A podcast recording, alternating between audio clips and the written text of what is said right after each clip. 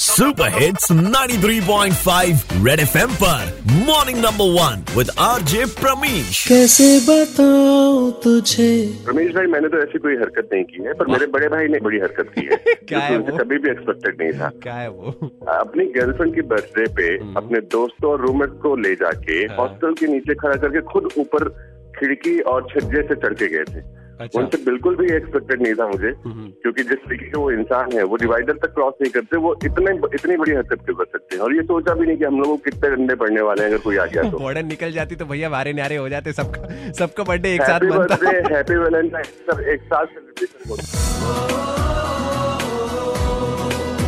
red F M morning number one RJ Pramish के साथ। रोज सुबह सात से ग्यारह Monday to Saturday only on 93.5 red F M बचाते रहो।